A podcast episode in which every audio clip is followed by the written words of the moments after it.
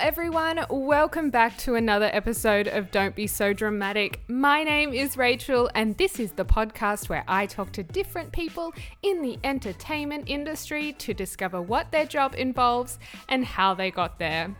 For this week's episode, I have with me Alyssa Stevenson. Lyss is one of my old friends. Um, I have known her for a while, and so it's super exciting to have her on the podcast and talk about her journey and where she's at now. Um, so, Lyss is the founder and manager at ASM, which is Alyssa Stevenson Management. She's just started up this management company, which I'm super excited to be promoting on the podcast. It is about digital TV and film production, social media management and strategy, talent and brand management, and partnerships as well. So, um, Lyss has so much experience in her journey, in her career with all these different things. So she, decided to start this company which incorporated all of them, which is awesome. Um, so she's covering all bases for the people that she's managing and representing. Um, in her past, she has worked for First Option Pictures as a producer, which is Morrissey Management's production company, and she's also interned over in LA as a producer.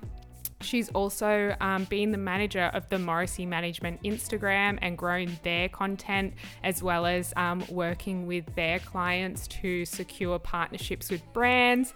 She's worked at Stan and worked with the original content producer, um, the head of original content over at Stan. So she has so much experience, and I'm so excited that she's decided to, you know, put that all into one company and be able to give that to the people that she's representing. So I hope you enjoy this episode. Before we get into it, um, I actually have a new website. So that is very exciting. I have linked my new website below if you want to go and check it out. Um, there are going to be some changes happening with the podcast very soon. Um, you might notice some changes.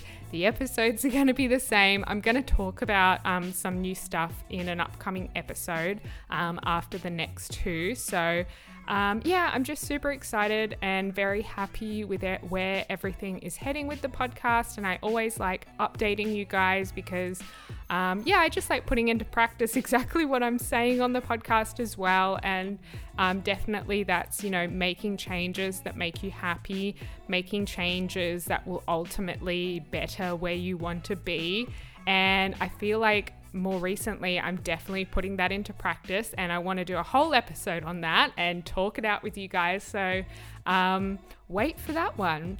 Um, I will also link all of Lyss's socials and websites below. I will link my socials and email below if you feel so inclined to reach out to me. Thank you to everyone that does. It is honestly the most amazing thing to get messages from you guys. It is so heartwarming and I love it every single time. So please don't feel weird about reaching out. I love it. Um, and I love you guys as an audience. So without further ado, let's jump in. Lyss, Thank you so much for joining me on the podcast today. I'm so excited to have you. The last episode I did was one of my friends, Kalia, and now I've got you on as one of my friends. So, you know, it's got back to back friend episodes. My friends are just very talented, clearly. So, how are you doing? I love that. Um, thank you for calling me talented. Um, I'm doing really well. Um, isolation. I was in isolation for two weeks recently, which was um, eh, it was okay. It started off on a really kind of bad foot where I was crying a lot, and then I kind of was like, okay, got to get my shit together. oh, no. Perfect time to finish my feature film and kind of work on my own projects. So it ended up being really productive. But I think the first three days, I definitely wallowed in my pity. Um, but no, it was great. That's fine. You need to wallow sometimes. I've like I I'm very like envious of the people that are like, okay, I have time in isolation, so I'm gonna get everything done, and I'm like, oh man, no, um, I just get to do like one yes. thing a day. yeah, see, I thought I would be like that, and then I I just cried for three days, and then I and then I realized, oh my god, I'm actually not that person that I thought I would be. so no, but it was fine. I I ended up it ended up being great. I did yeah yoga every day at the end and kind of finished the stuff I needed to do. And yeah, it was great. I'm so proud of you. so, well, I I guess I can introduce you as a, a manager now, a company owner, a producer. You were an actor um, when we first met, yes. so you have so many titles now. So um, I guess I just don't even know where to start. Um, we met obviously um, as actors. Um, we were both doing a play, a very, very terrible rendition of the importance of being earnest. We weren't terrible in it. It was just the play itself was just directed terribly. so we were great. We, we were, were great. fabulous. The the production, not so much. Not so that is much. still one of the most memorable, um, memorable productions I've ever been in because when I explain it to people, they just cannot believe it. Yes. But I mean, the good thing that came out of it is we met each other and we bonded over the experience. It's so true. So... We've been in touch ever since and been friends ever since. And oh my God, like, that around that time we were drinking so much wine and I can really understand why because we were just trying to get through yeah. the rehearsals and just put the show on and then put it behind us. Um, but mind you, the importance of being earnest is still my favorite play, so it's kind of like yeah. unfortunate, but it was just a whole thing, a whole thing. Um, we'll just um, have to we'll just have to redo it, but in a setting that's civilized and professional. yes, please. That would be great. Um, so I guess um, that's how we met. Um, but how did your interest in the entertainment industry as a whole first start out? So I think I started acting when I was five years old. And I kind of announced to everyone at the age of five that I was going to be an actor. And then I I was like, I'm going to be an actor, and I made sure of it. And then I was in a child acting and modeling agency when I was in junior school, I think, or maybe it was high school. Um, and that lasted about two years. And then I didn't make my parents enough money, so they pulled me out. And I'm so annoyed because still to this day, I'm like, why did you pull me out? I was like, I could have been famous. And um, yeah, and then I went to, and then I continued acting and getting coached through school. And then I went, I got into Newtown Performing Arts for 11 and 12 for acting.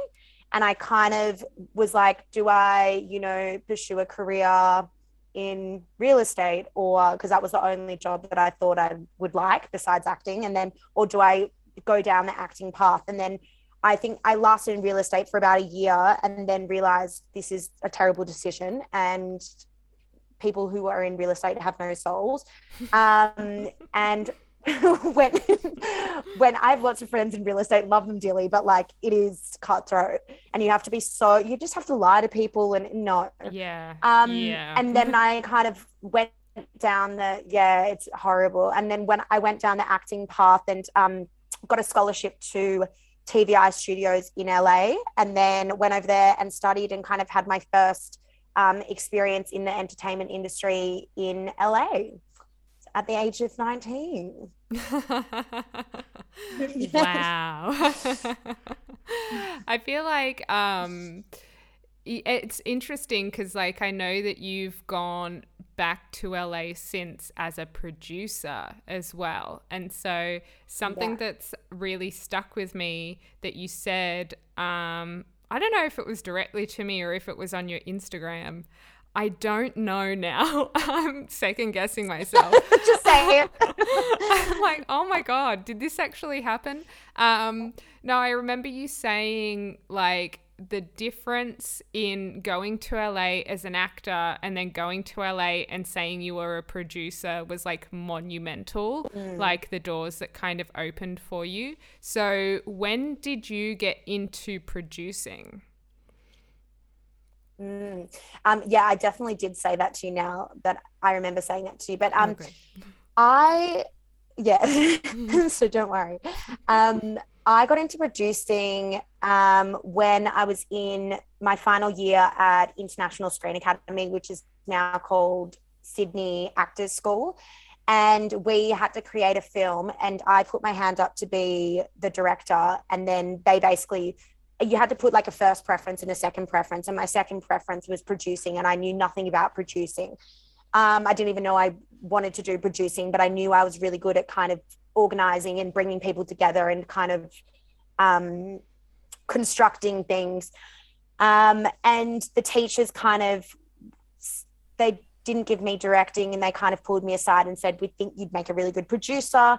Um, and I was so upset because I was like, I wanted to do directing. Um, but yeah, but it was it was honestly the best opportunity I've ever been given. And um, yeah, and so I went away. I we did we had um Taylor Stridden, I think her name is, um, who's the producer of Jade of Death. Um, and she is quite a um, successful independent producer. And she came in and had uh, two days with us um, with the producers. And I kind of fell in love with producing and fell in love with this idea of like, I guess, having more control over the story. Because I think as an actor, really, you just have to learn the lines and you kind of go on set and you don't know who you're going to work with. And, you know, I've had a lot of experiences where I've rocked up on set and there's just the crew has been oh it's just not that nice to work with and it's been really uncomfortable and um you know and it makes it quite distracting as an actor and I think as a producer, I really liked the idea of like having control over what story I was telling, but then also um, curating the kind of crew together and choosing who I wanted to work with, and um, yeah, and and the having like a say in the casting and yeah, it was great. I really enjoyed it. And then from there, I, um, so yeah, we had that kind of opportunity to that I was able to produce a short film at school, and then I also at the same time had written a concept for a feature film called The Crossing, and had it um, pitched to another producer of a production company who wanted to make it a feature film, and they said to me.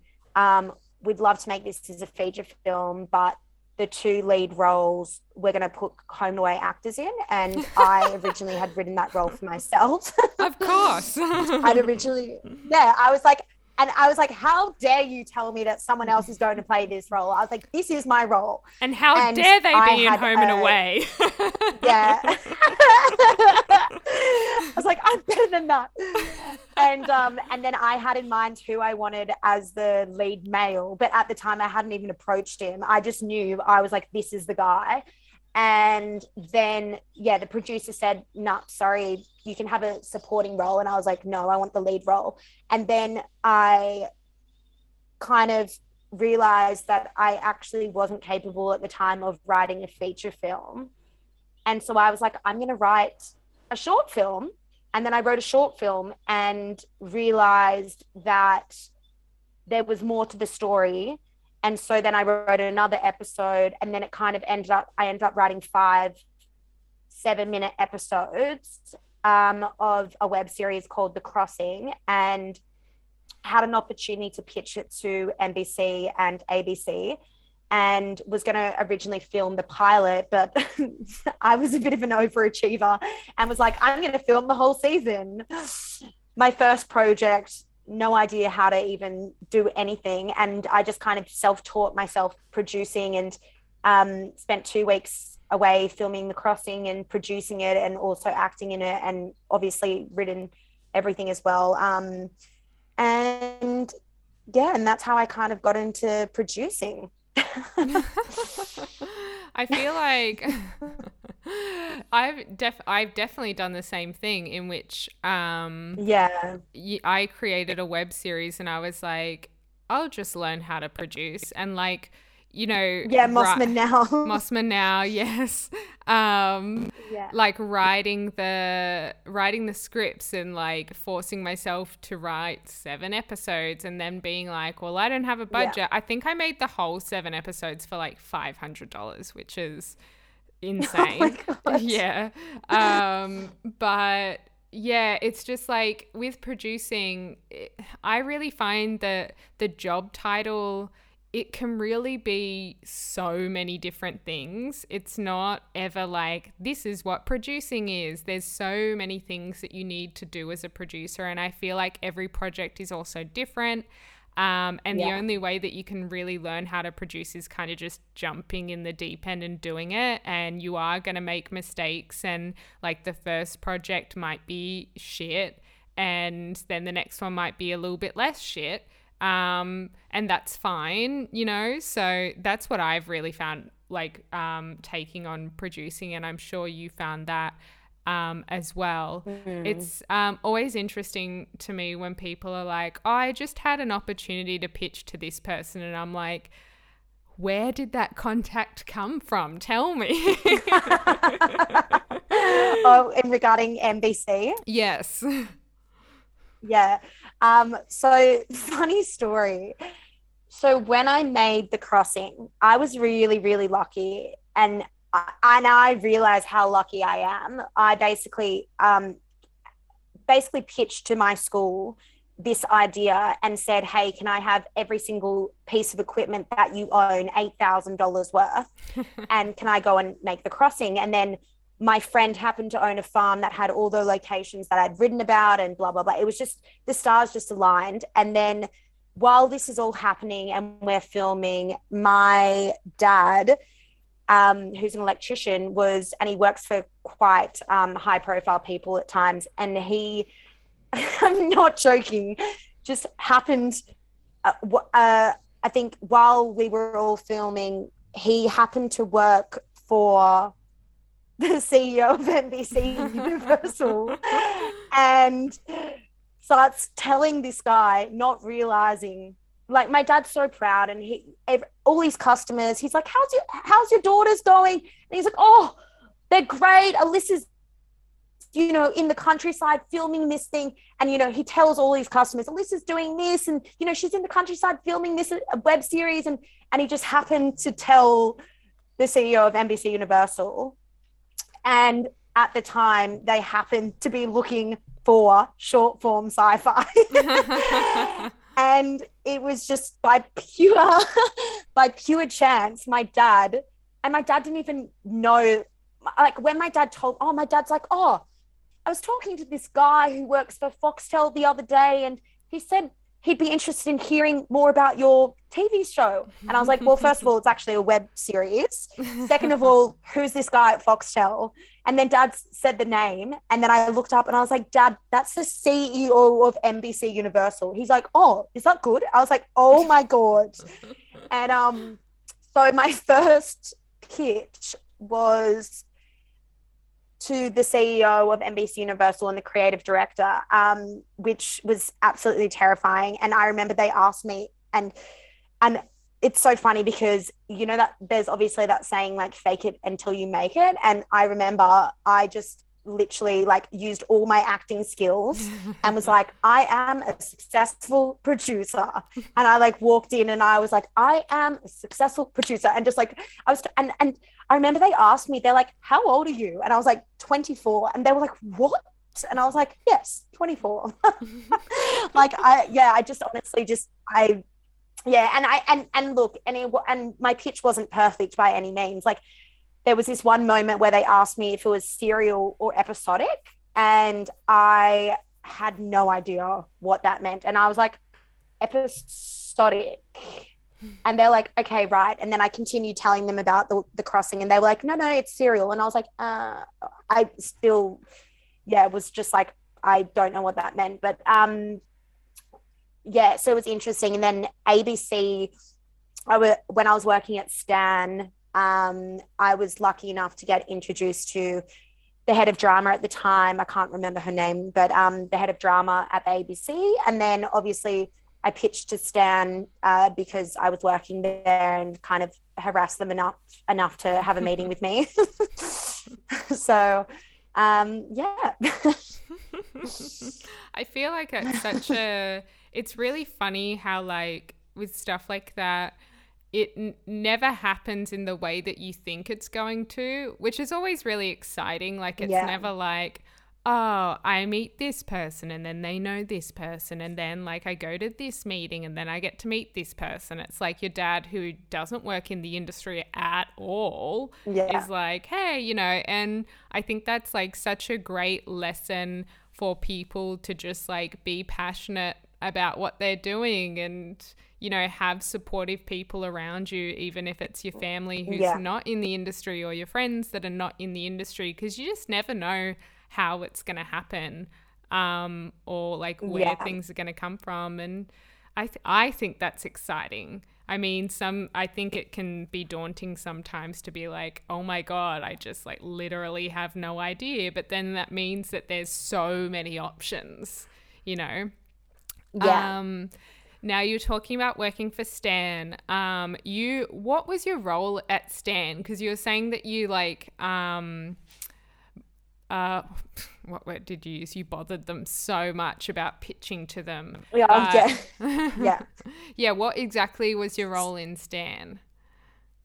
Yeah. So at the t- time, I was acting, um, and they were looking to hire an actor as um, in a reception role, but it was called director of first impressions. And their intentions were originally to hire hilarious whenever anyone's asked me like what is director of first impressions i'm like office manager and receptionist um yeah basically they wanted to hire an actor to a offer them a part-time income in the entertainment industry but also it sounds ridiculous but literally this is what they were going to do they wanted to hire an actor so that they the actor could for example if there was someone coming in from america they would say to the actor okay put on an american accent and impersonate this person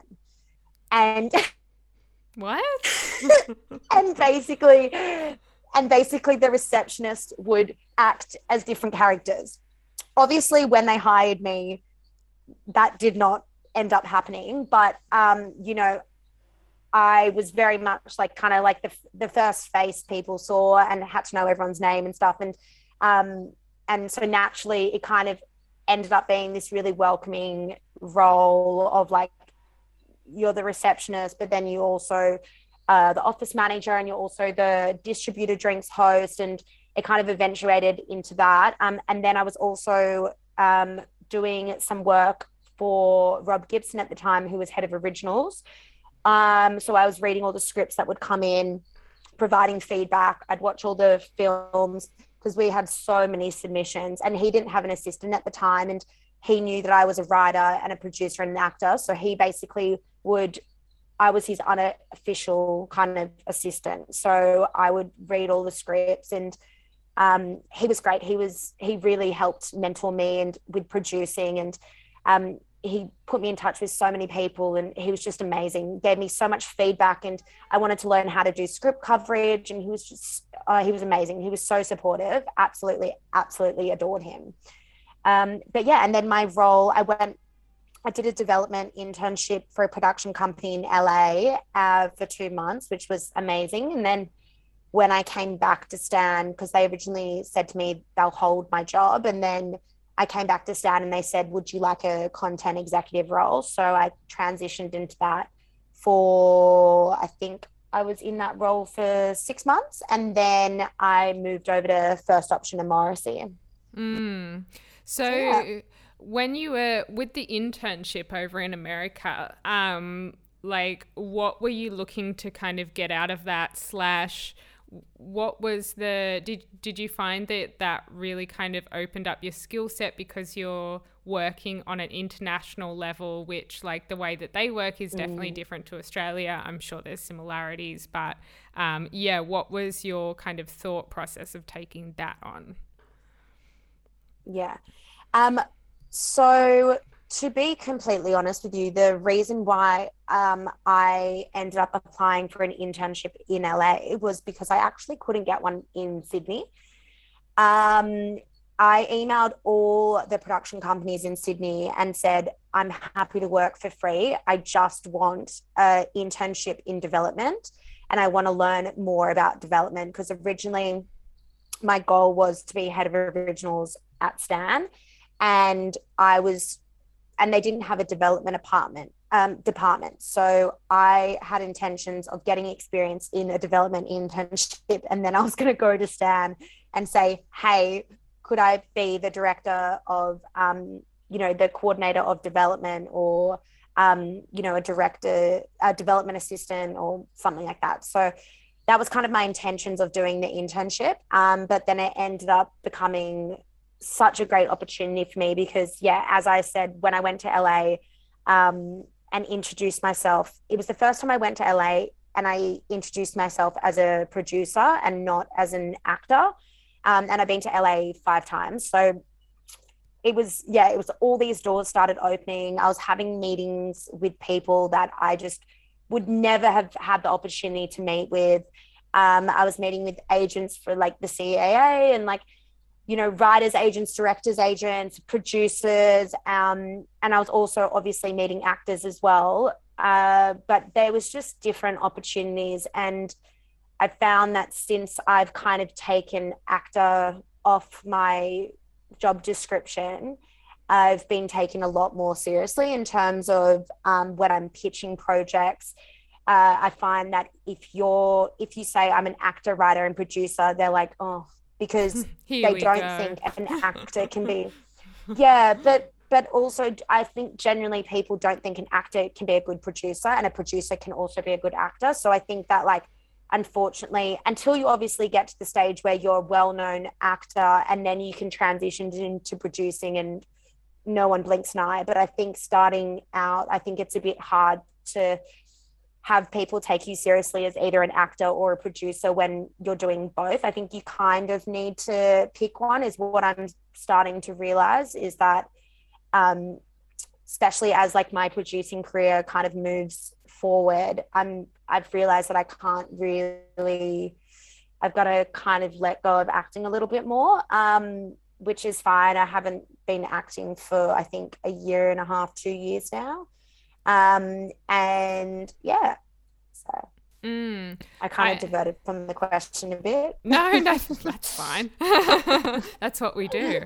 Um, no, I completely agree. I find that with podcasting as well. Um, definitely, I found that when I approach people and say I'm a podcaster, um, mm. they're definitely really interested. And then I can add in, oh, I'm an actor. And that kind of gets them more interested as well um, especially um, booking guests on the podcast and that sort of thing. Not that I'm saying that everyone should start a podcast in order that they can get a, a meeting yeah. with certain people, but it's just, I think um, what's really interesting to think about is. Um, what you say to people and how you're presenting something. Like, it's totally fine to be a producer and acting in something that you're producing, mm. but you know, when it comes to pitching things, maybe like you should have other producers on definitely because, you know, you just need yeah. the help when it comes down to shoot day. Um, and maybe those producers should be the ones pitching the project and you should kind of take the back seat because yeah. I completely agree with you um, even though actors should be making their own work and should be producing content, you also have to think about the business side of how they're looking at you and your project. Um, and I'm definitely like, um, you know, when I approach people to be on the podcast, I'm never saying, hey, I'm a podcaster and an actor. I'm always saying, hi, I'm a podcaster. And the actor thing only ever comes in in conversation when we're actually talking on the podcast. So, yeah. you know, it's, and that's, you know, I'm not saying everyone needs to do it that way, but obviously you and I have both had an experience of like, you know, thinking about how we present ourselves. And I don't think it's deceiving. I yeah. don't think it's like selling yourself short. It's kind of just playing the game almost, you know? Yeah, it, it is definitely. Mm. And it's, yeah, it's interesting. I think it's, it's, it's kind of one of those things. It's like knowing what it's adapting yeah what it is is it's adapting to your environment and knowing that this title will probably be more appealing to other people and this title will probably be appealing to that certain range of people and kind of adapting to who you think would be more suited to it. Um, yeah. Yeah definitely um, so you mentioned once you um, finished up at Stan, you went to work for Morrissey Management and First Option Pictures, which is their production company. Um, and mm-hmm. um, side note, I did an episode. I literally cannot remember what episode, but I did an episode um, a while ago. It was just, it was one of my short ones in which I was talking about um, an example of how I booked Mark Morrissey on the podcast. And I didn't name you by name, but I was talking about you and how um, you got me in touch with Mark. So if anyone has listened to that episode and was wondering, this is that person. so obviously that um, was yeah, really no, Mark- good in for me. yeah. no, no, Mark. Mark's lovely. Um, yeah. So I went I worked um, for, so I originally started as a production assistant for First Option Pictures. So Mark Morrissey, Paul Currie um, started up a production company. And Paul Currie, um, he's amazing. He's an absolute genius when it comes to producing. He's, um, he did 222 and then also Hacksaw Ridge. Um, and he's also currently producing, I think, the one with Liam Neeson, um, is it called Black Knight? Oh, I can't remember what it's called. Anyway, the one, um, the feature film with Liam Neeson that's being produced in um, Queensland. Um, but yeah, so I was their first employee. I kind of came on, um, I was recommended to the role, and uh, yeah, just basically got kind of first-hand experience working in development. Um, they at the time they were producing they had um, burning bridges uh, which is a tv series with jonathan shapiro as the executive producer. Um, and i think he'd written the first the pilot episode as well.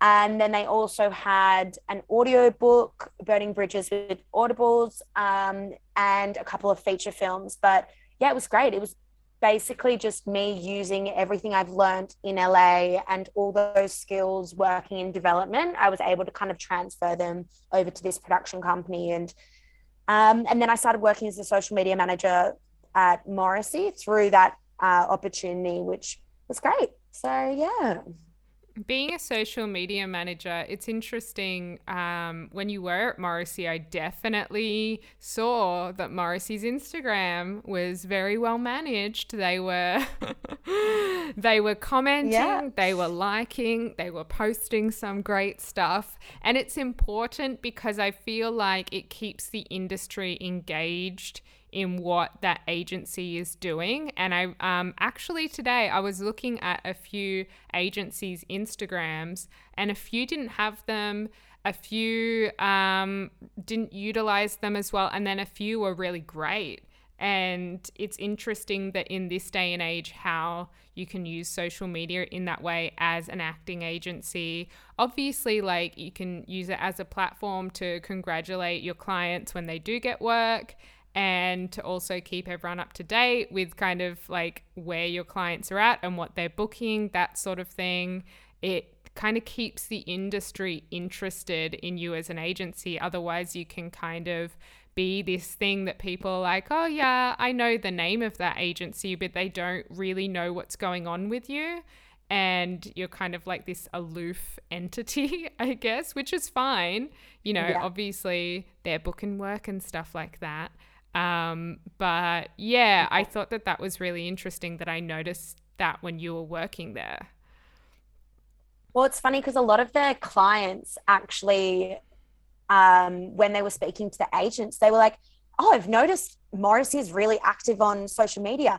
But um, it, it's crazy to think because when I started, I think they only had two thousand uh, followers, and then when I left, they had six thousand. And it was just mind blowing for me to think that they only had 2,000 followers because I'm like, Morrissey is such a well known agency in Sydney, but they, you know, and, and, a lot of agencies are like this in Sydney, where a lot of acting agencies kind of uh, you know, they, they come from that old school agent where you know social media isn't a thing and they don't know how to utilize it as a marketing tool.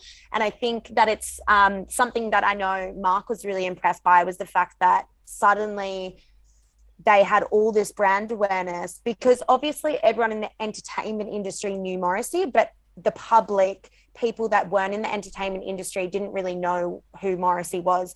Um, and yeah and social media kind of did help with that. It, and it kind of got people from the states following us and um, yeah it was great. And then from that opportunity i kind of also um, managed social media deals with some of their talent. So when it when it would obviously be quite high social media deals i'd hand it over to the agent. But um, there was a couple of talent that i negotiated deals with um, which was an amazing experience as well and taught me a lot and yeah. Mm, it must have been super interesting to be involved in an agency that obviously has some incredibly big names um, on their books, which we all know. Um, so, yeah, you know, the Hemsworths. Um, but, you know, the blonde ones that live in, you know, the, those, those blonde surfing yeah, guys. yeah. I think one was in an action film once or something. I don't know. yeah, don't, what's what's that, what's his name? Um, Thor. Thor, I think it was. Yeah. I don't. I look, guys. I don't know superhero films. I don't know. It doesn't matter.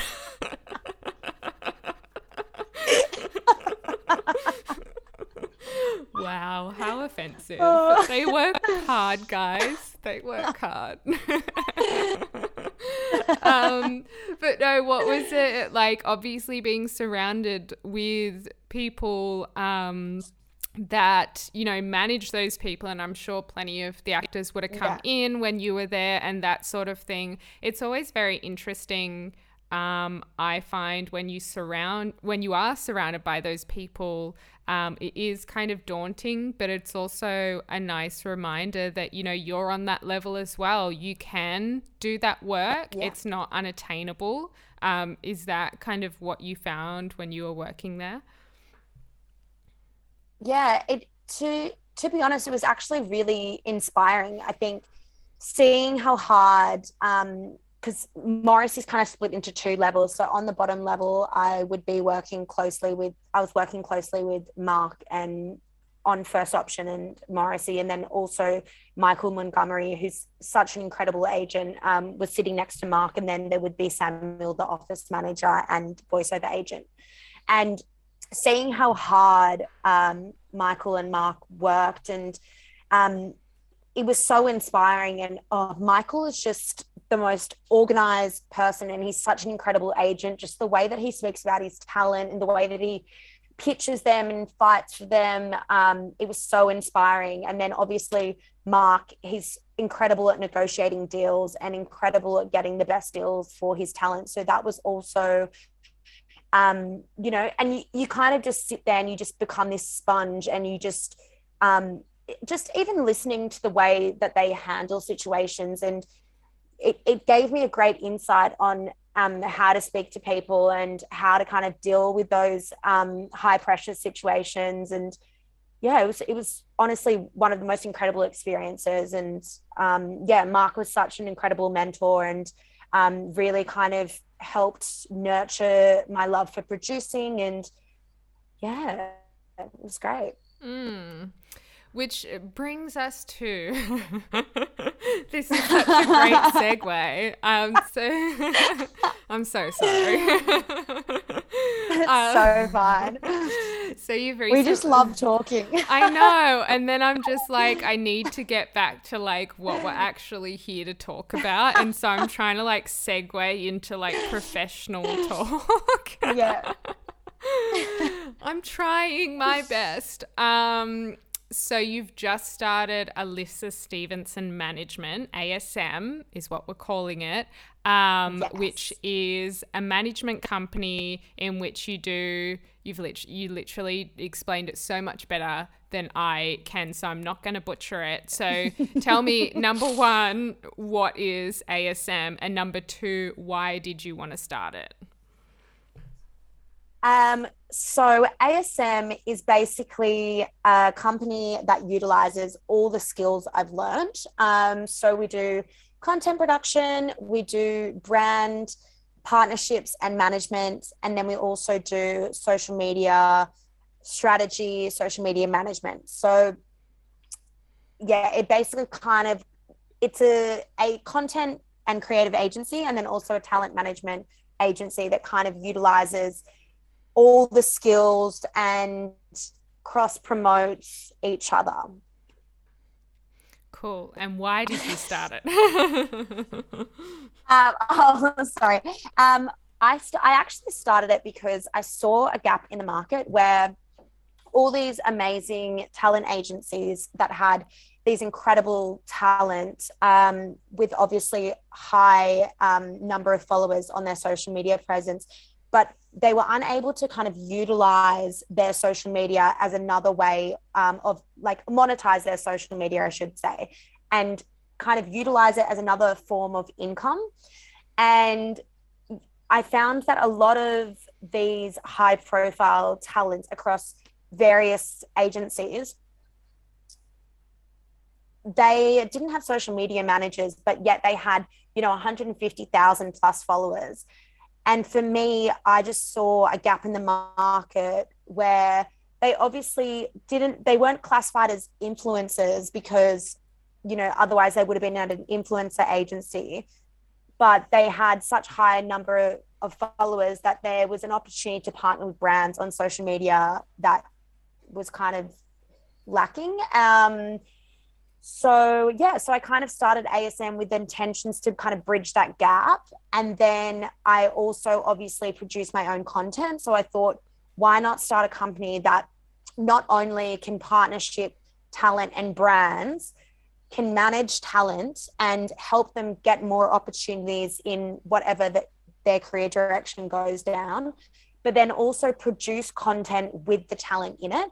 So combining all those things together and making it kind of like a one stop shop for brands and talent to come to. Mm. It's super interesting to hear you talk about like, um, you know, the actors that have a lot of followers and that sort of thing.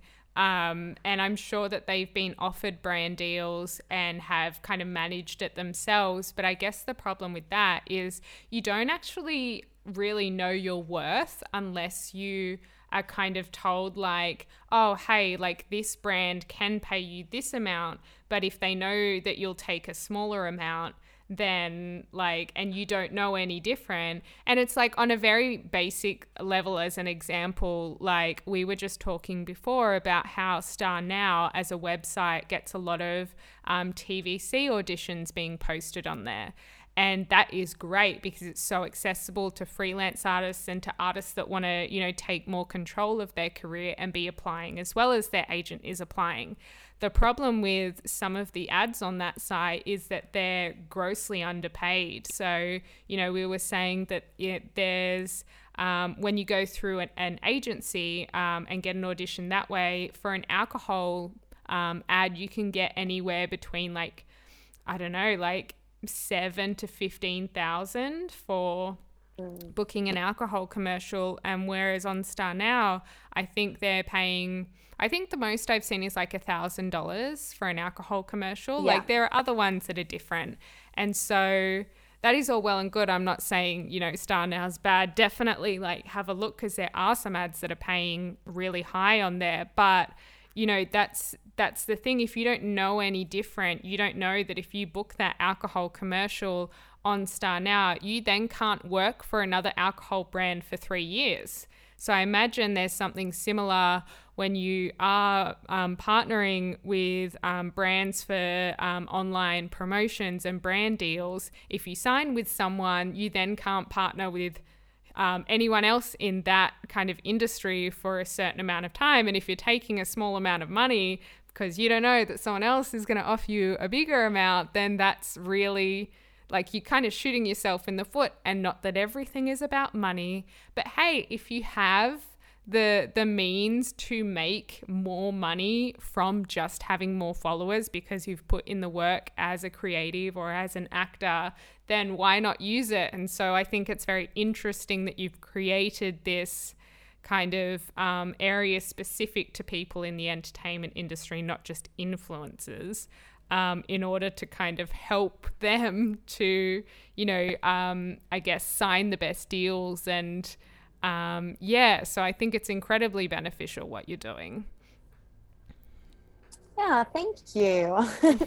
um, yeah, it's interesting. Well, well, well, no, I just found that, um, you know, one of my friends in particular, he has like 150,000 followers and he posts beautiful photos. But for me, I'm like, this is such an underutilized opportunity for you to in between acting jobs to have a form of income and kind of diversify your income.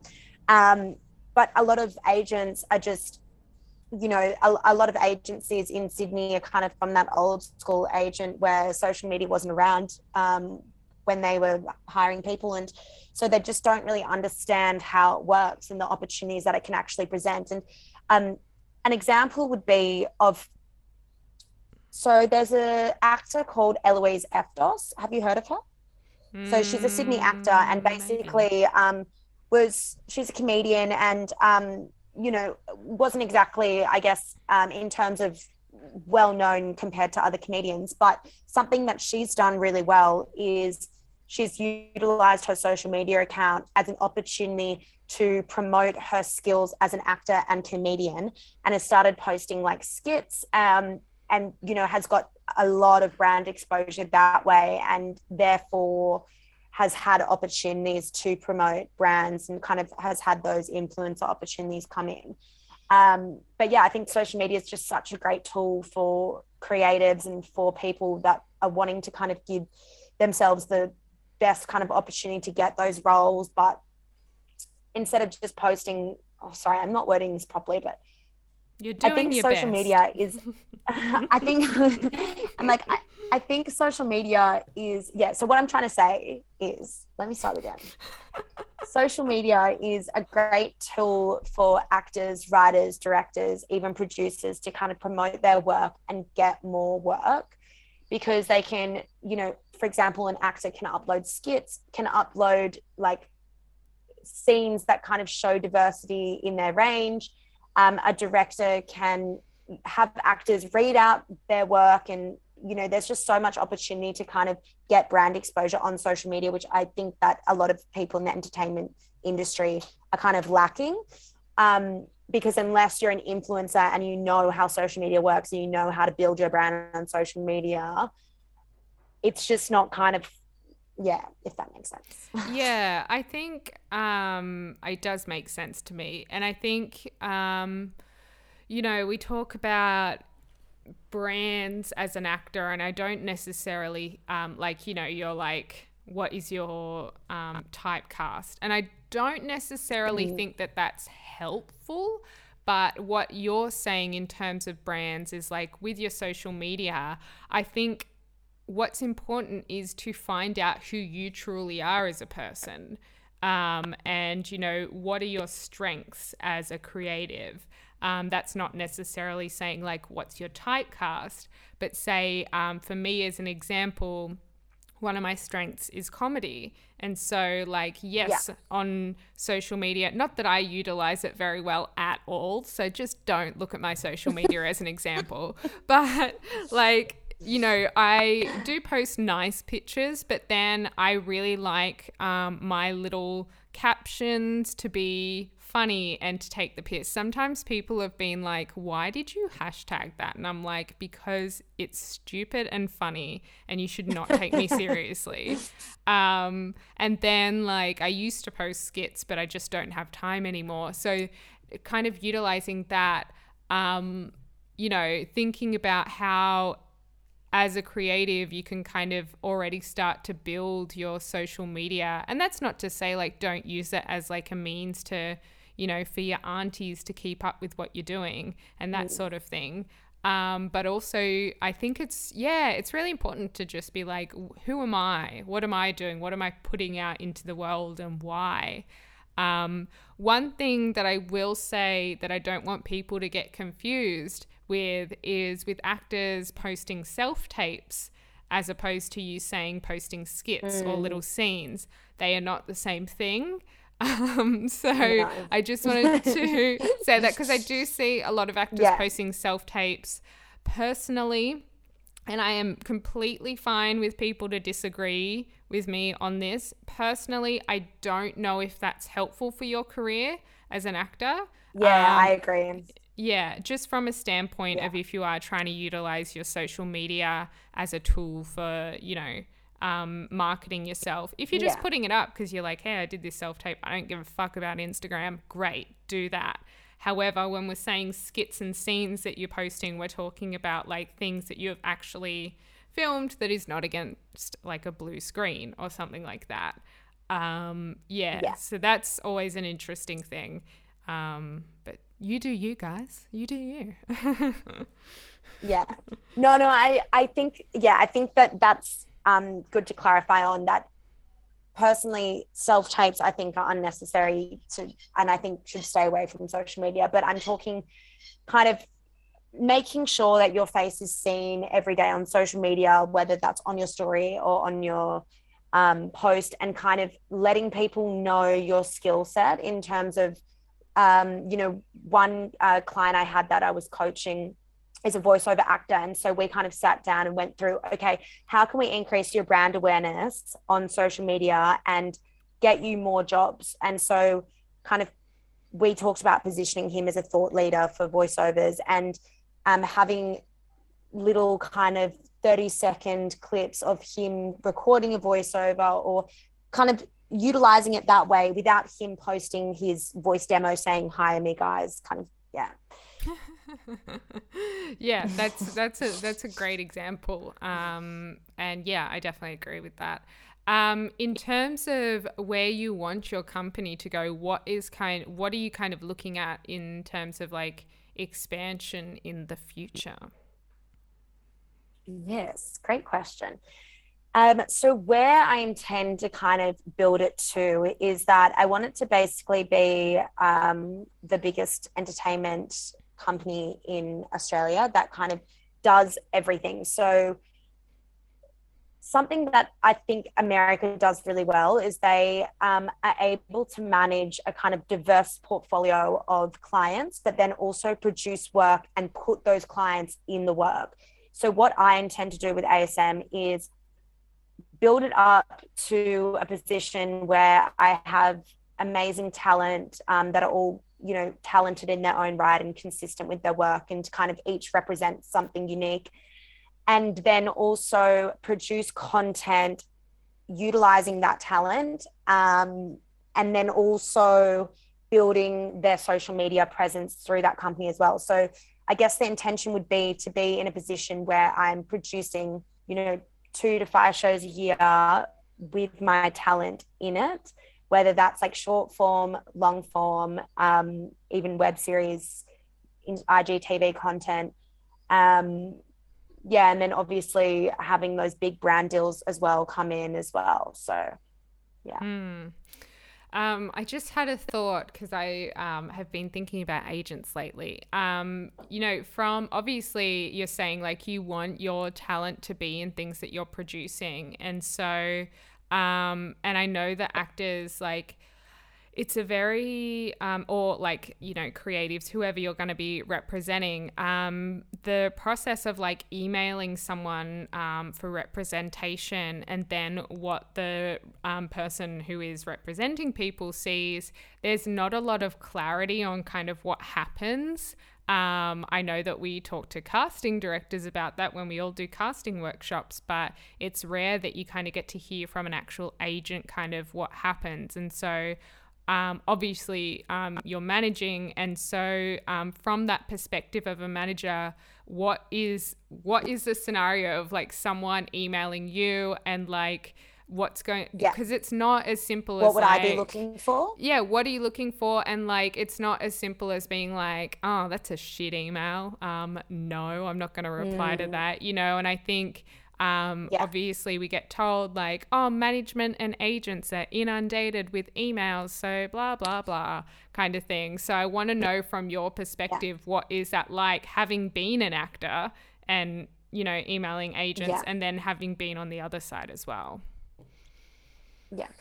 I think um, my experience with being an actor um, is that um, the emails, I what I used to do is I used to call reception and find out the receptionist's name and then address and then say, Hi, Jess, it was so lovely speaking to you, blah, blah, blah. Thank you for letting me send through.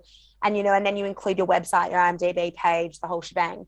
Um, and, you know, you might not hear from them or you might and whatever. But and i find that that um i would mainly get through to the agent if there was a connection. Um i didn't actually find that i was ever successful just kind of cold emailing.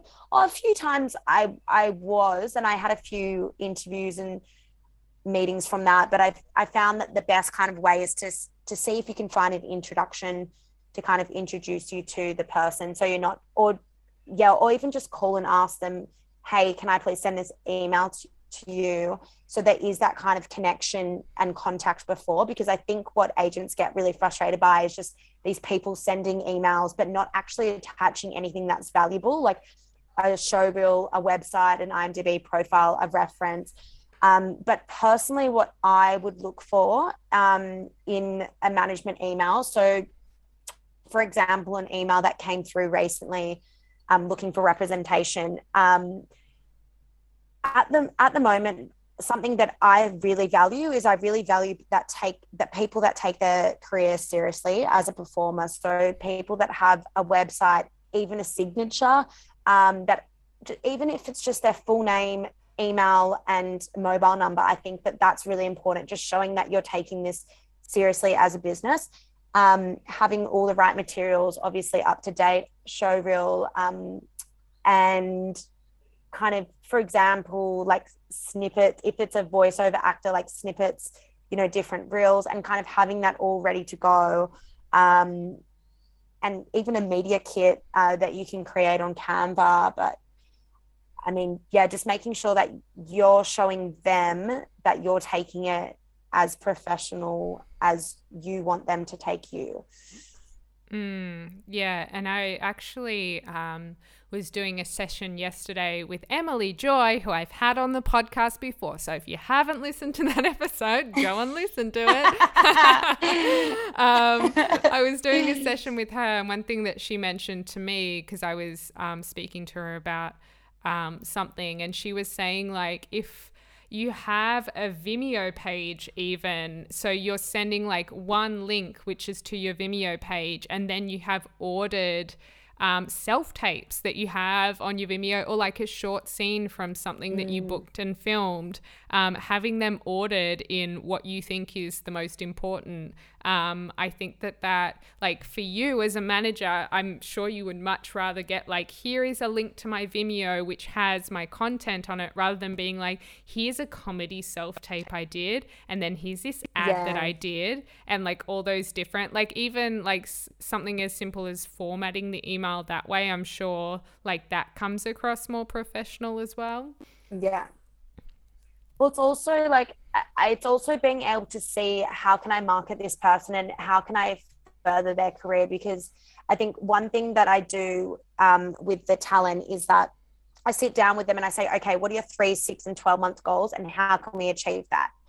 And if I can't see in your email how, like, where you want to go and how we're going to get there, it's kind of, for me, I'm like, oh, well, you know, like, you've got to kind of approach for a manager. I mean, you've got to kind of approach it with, like, this is why I want to work with you. This is what I want to do. And this is what I want to achieve because if you're just kind of sending them your stuff and saying hey i really want to be managed but it's like well why do you want to be managed Mm. um, what do you need help with is it your socials like uh, so i think being clear and concise on why you want to partner with that manager or that agent i think is a really valuable thing and also giving them a compliment like um, something that works really well for me is when i was approaching agents i would actually look on their books and see who had booked um, who out of their talent had booked something recently and I would comment on that, be like, oh, congratulations, I saw that your client, blah, blah, blah, booked this.